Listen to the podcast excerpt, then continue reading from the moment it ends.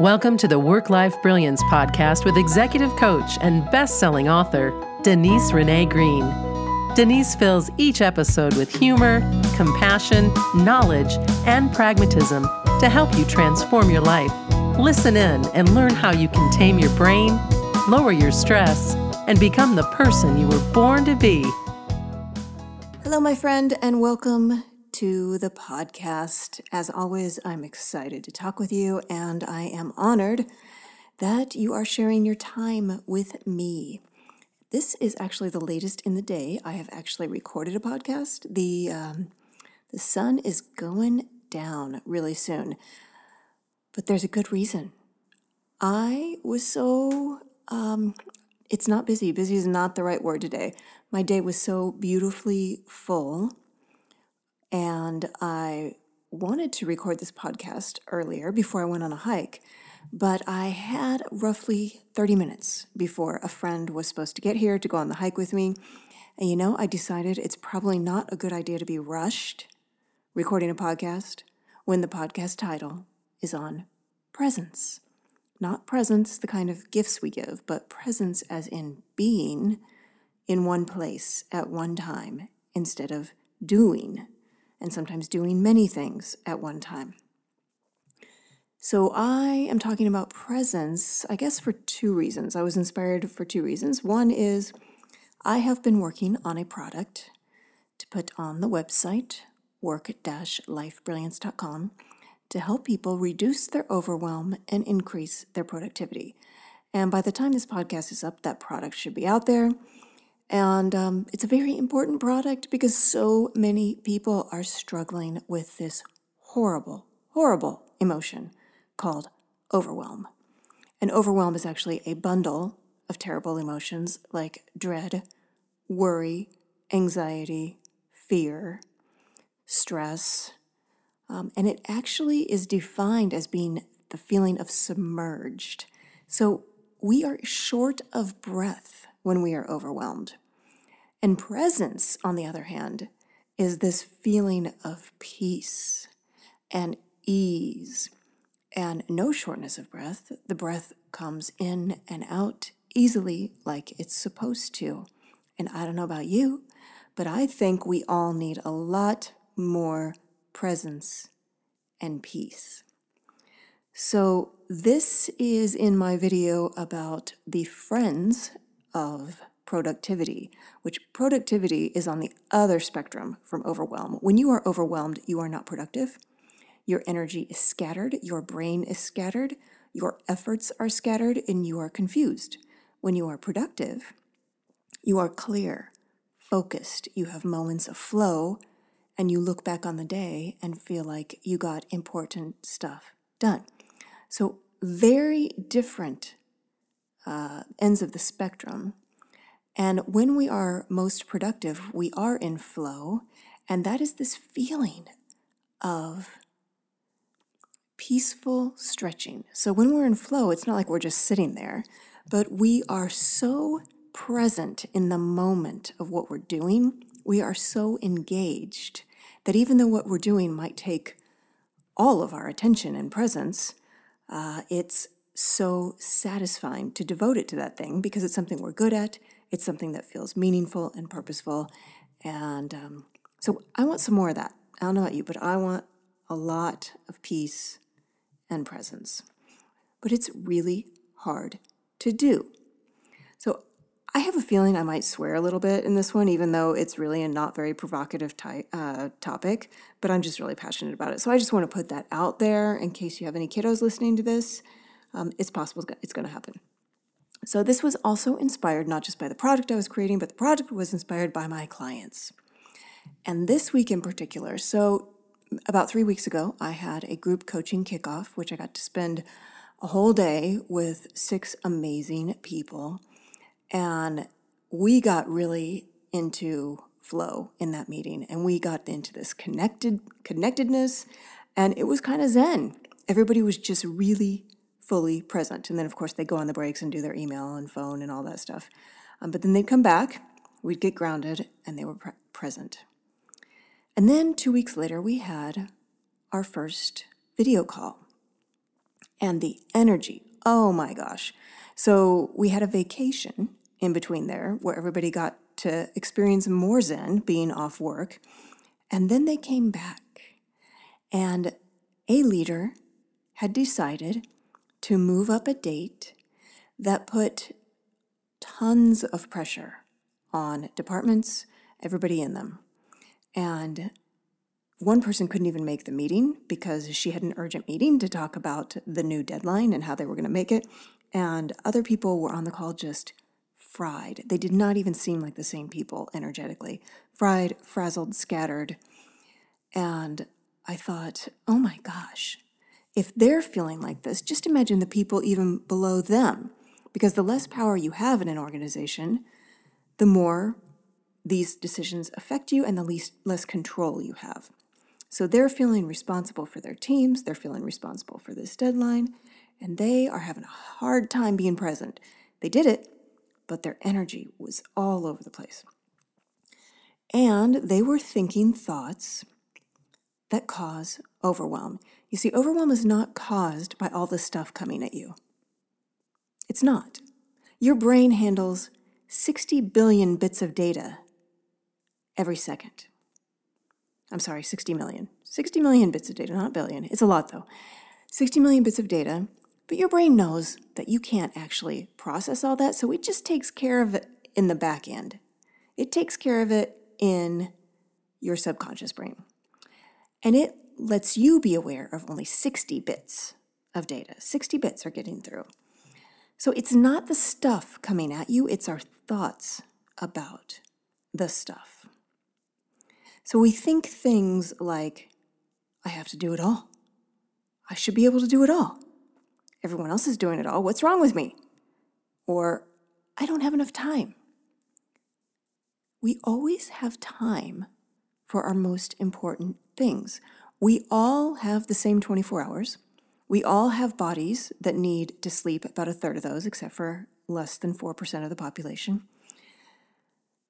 So, and some of us might think, a different thought, which is, well, I'm doing it all. What the hell are you doing?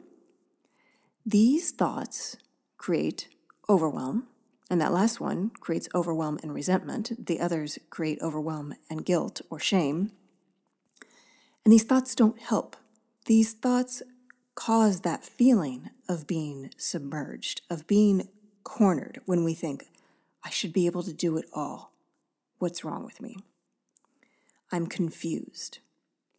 These drive us to overwhelm. So we can't just clear out our priority list and go home. We have to clean up our thoughts. We have to create spaces between our thoughts, pauses between activities, and then we have to bring some awareness and peace to that moment so we can collect ourselves and then decide mindfully instead of defaulting automatically, decide mindfully what comes next. In that moment of peace, we find clarity to help us decide what matters most or what do I have time for. Presence is really hard. Being is hard. Doing is much easier.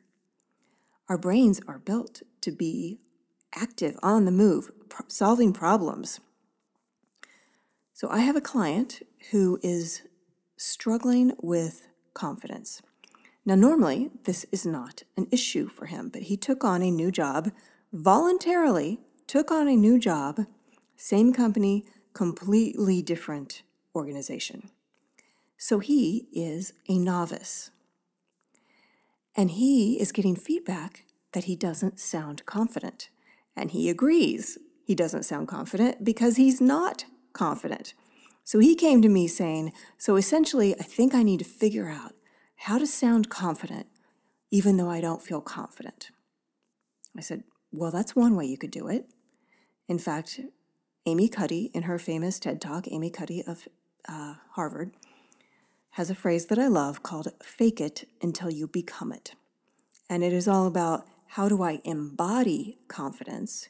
Because if I start with my body if I stand up straight, if I take a big pose, if I take up space in my chair, my brain will shift. And then I'm also reading The 12 Rules of Life, 12 Rules for Life, An Antidote to Chaos by Jordan B. Peterson. And I'm not all the way through it. Fabulous, highly recommend it though.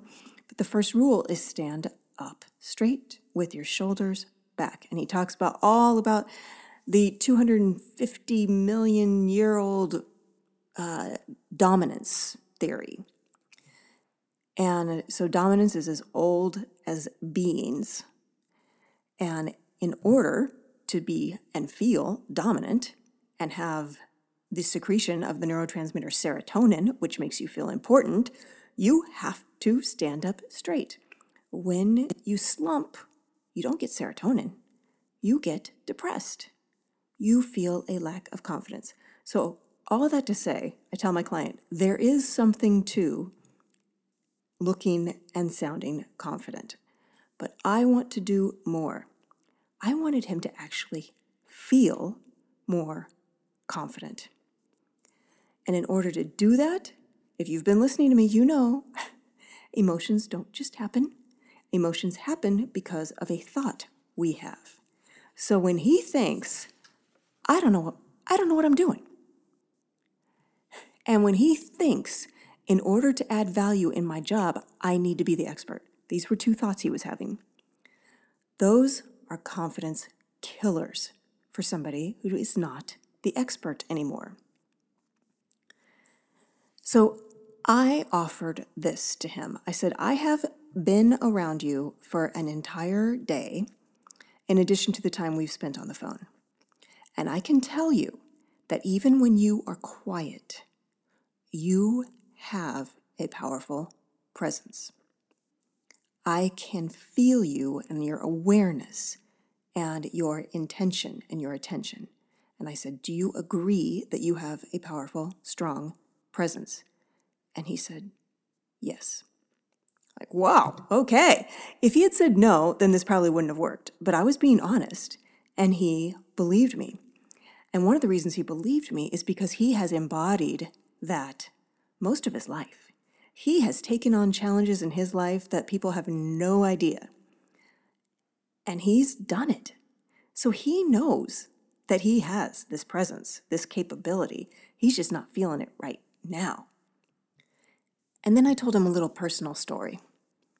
I said, when it comes to me advising my executive clients, I am not an expert in just about anything subject matter wise they do at work. My gift to them, first and foremost, is my presence. And I know this is true because of an experience I had about oh, eight years ago now, when I had simultaneously Lyme disease and mold poisoning. Both of those things create a syndrome known as brain fog. And I don't know how to describe it other than um, my brain felt like jello. I could barely string words together into a coherent sentence. It was scary. And I had to live. I was a I was newly divorced. I had to work. And in the beginning I was really scared because I am used to having a brain that thinks quickly, that pulls metaphors out of nowhere, that connects dots very quickly. So I had no problem with presence, uh, but I had a quick brain that could analyze what I was experiencing when I was present with somebody, and then come up with something, a model or an example or a metaphor. All I had now was presence and listening and asking questions. And I could even write the questions down, good open ended questions, like how can you tell? And what else? And what do you think caused that? You know, really good open ended questions that cause somebody to actually think and go into their rich store of information in their brain. And I could feel and witness my clients solving their own problems and finding peace where before their thoughts were tied up in knots. And it didn't take me long before I realized I had to upgrade my thought that I am no use to anybody while I have brain fog. And I found this upgrade. I, if I'm present, I will be useful in ways that I cannot predict. And so every time before I picked up the phone, I would center myself, become extremely peaceful, extremely present, and tell myself that thought. And I believed it, and it was true. So if you have your thoughts tied up in knots, if you're very confused, very emotional, who do you want to talk to? Do you want to talk to somebody who's going to interrupt you and have the answer to your question? This is what you should do. Or do you want to talk to somebody who is fully present with their whole body, with their whole heart, with their whole spirit, who listens? I know what I want. When I have been in the most crisis, I chose very carefully who I spoke with. If I want to get fixed, I'm going to go to a healer, a doctor who can put my vertebrae back together or give me a, a shot to stop sciatica. That's when I want to get fixed. But if I need to untie my thoughts, I just want somebody who's present, who can be empathetic, who can be my witness. Recently, I was standing in my kitchen and a friend said, Hey, I had an idea for a product. And I stopped what I was doing, nothing was burning. And I turned and I just turned my whole body. And I said, Go ahead. I'd love to hear about it. He said, He looked at me. Um, you're actually like really listening right now. I said, Why wouldn't I be listening? He's like, mm, Most people just kind of shrug this off. Uh, but he had an idea for a product. I think you, people don't say that all the time. I'm, oh, this is very interesting. And I had the ability to be present. Now, sometimes my daughter will say something to me like, Hey, mom, you know what happened? I said, Oh, honey, hold on. I'm not present right now. Let me wrap up XYZ and come into a room where I can hear you better. And then please tell me. Because I just want to admit it. I am not present right now. Can you hold on 10 seconds, 30 seconds? I think she appreciates that. Oh, and by the way, my friend's idea, I'm listening to it, I'm asking questions, I'm like, holy cow, this is brilliant. And then three weeks later, he's working with a design engineer, he has an attorney, and he's writing the patent application as we speak. So I got to witness the beginning of this because I was present. So, okay, how do you be present? You have to create space between the thoughts. And this takes practice, it takes awareness. Usually, our awareness is out there. I'm asking you to put your awareness on your thoughts. That's what the Buddha taught. Just pay attention. You don't have to change anything yet. Just pay attention to what's happening. And Eckhart Tolle, who wrote The Power of Now, says the moment you realize you're not present, you are present. Boom. I think you got to do a little bit more than that, but I love that. And he says, whenever you're able to observe your mind, you are no longer trapped in it. Now, I don't know about you, but my mind can feel like a trap when I keep spinning and looping the same thought. I don't want to just notice, hey, there's that thought looping and looping and looping. That's great. That's the first step. I want to upgrade that thought. So, for my client who found out that he was thinking, I don't know what I'm doing, I have to be an expert, or I'm not any good to anybody. Maybe he would decide and to remind himself that if I am present, I will ask great questions and I will add value. For somebody else who might be saying, I don't know what to do next, I am so overwhelmed, they might want to pause and ask themselves, What do I have time for? How much time do I have? And then what's the best use of that? When somebody comes to us, instead of just adding value, we can notice that somebody has just asked us for something, or somebody has just complained about something, and we can notice what thought we have about fixing it.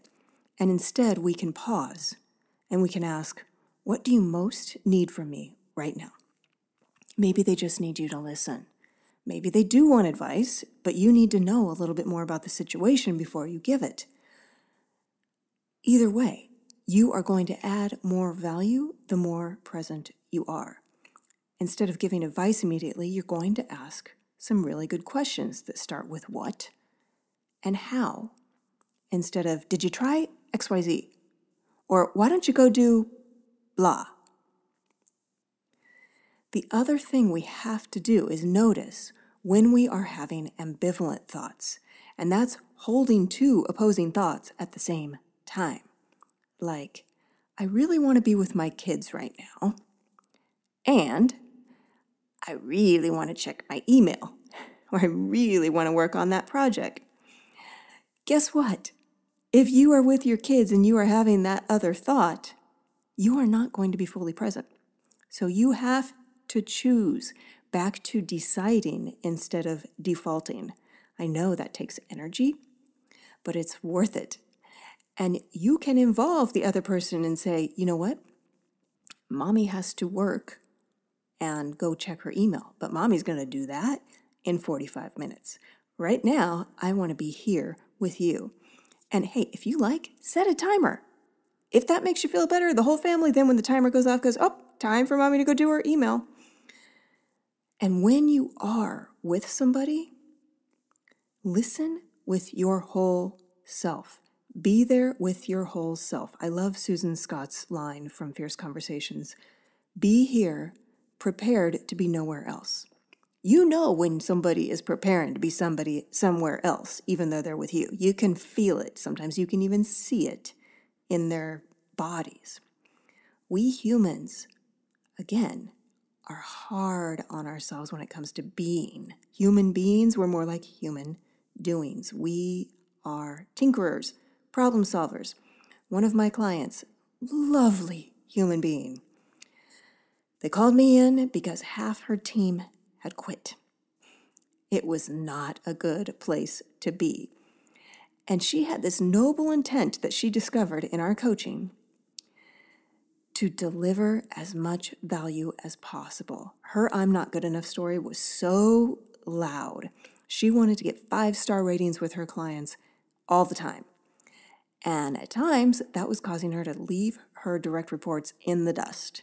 If they weren't moving fast enough, if they were making mistakes, she would just take it over. And it wasn't because of malevolence. She just had this thought that things have to be perfect. Things have to be on time or early. And guess what? Her clients loved that, but the culture in her group was not great. And she was very driven to work on herself. And she'd had coaches in the past and she did what they told them to do, but it hadn't stuck because she hadn't upgraded this thought about adding value. And I told her about Marshall Goldsmith's famous book, What Got You Here Won't Get You There. And leaders, as they move up the hierarchy, have to learn how to add less value. Because when a leader dictates something to do, people do it. People scramble, even if it's not the thing to do. Leaders need to get out of doing and fixing and get into facilitating and supporting. And they need to make themselves really safe so somebody can come to them and say, That thing you told us to do is dumb. It's making everybody cuckoo. It's making everybody stressed. People are calling in sick people who would never call in sick are calling in sick because they are working too hard. So my client had to learn what value actually was, what it looked like. It felt very different the way she was going to start adding value. And she had to practice this and see and get proven results. Oh my gosh, when I back off, people shine she had to be very transparent because people were going to wonder, what the heck are you smoking? So she had to tell them, hey, I discovered this thought I have, and it's causing me to act in ways that leave you in the dust. I did not intend to do that. I'm really sorry. I'm working on this. And then people are on board with her. Let's give this a try. And it aligns with who she wants to be. She wants to be a great leader who creates a great culture on our team with great morale and great authenticity. And she is doing it.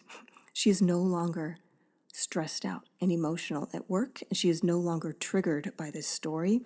And she says it's like the clock has been wound back, And she is herself 10 years ago, before this story became so powerful in her head and started driving her to drive people away because of this need to do things perfectly. So now she creates pauses. She creates peace. She creates a space where people can actually tell her, hey, that worked. Or, hey, no, you're being too micromanaging right now. They have this honesty between them because of this presence she has brought. Backing off the gas pedal and really adjusting to what's truly needed because now she can sense it because she is present. So I would like you tonight to do try this at home. Set an intention to be present, one place at one time. Tell others you're doing it. Turn off your distractions, turn off the technology, and write down some questions you want to ask if that's important to you, or write down why you're doing this in the first place. Why is this a priority to you? And then be in one place. Decide how long you want to do it and be in one place for that long. And then savor the moment. And oh, by the way, your kids probably need to work on this too. They're probably going to go, uh, Mom, Dad, really? Um, can I go do homework now? Can I go watch a show now? So it doesn't have to be a long duration. Just practice moments of being in one place fully. One last quote from Eckhart Tolle Whenever you interact with people, don't be there as a function of a role, but as a field of conscious presence. We could all use a lot of consciousness and presence around us. We feel seen, we feel heard, we feel held we feel peace instead of scattered. So, whether you use an app like Calm or um, Headspace to help you practice noticing your mind, just start small, even if it's 30 seconds, or start a ritual before you go into a meeting, before you open a door, before you log on to that next call. Take a breath, notice your thoughts, Notice your body. Where do you notice agitation, stress? Breathe into it and remind yourself of how you want to be in that next interaction. And you, my friend, are going to become very, very attractive to people who will seek you out because of your presence. And if you are already doing this, please spread the word and help other people. Be present. Right? I have so enjoyed your presence on this lovely evening or lovely morning, wherever you are. And um, I hope it was helpful. Take care, my friend. Thanks for listening to Work Life Brilliance. If you want to be coached by Denise, join her in the Work Life Brilliance Academy, where wholehearted humans are becoming the best version of themselves. Accepting applications now at WLBacademy.com.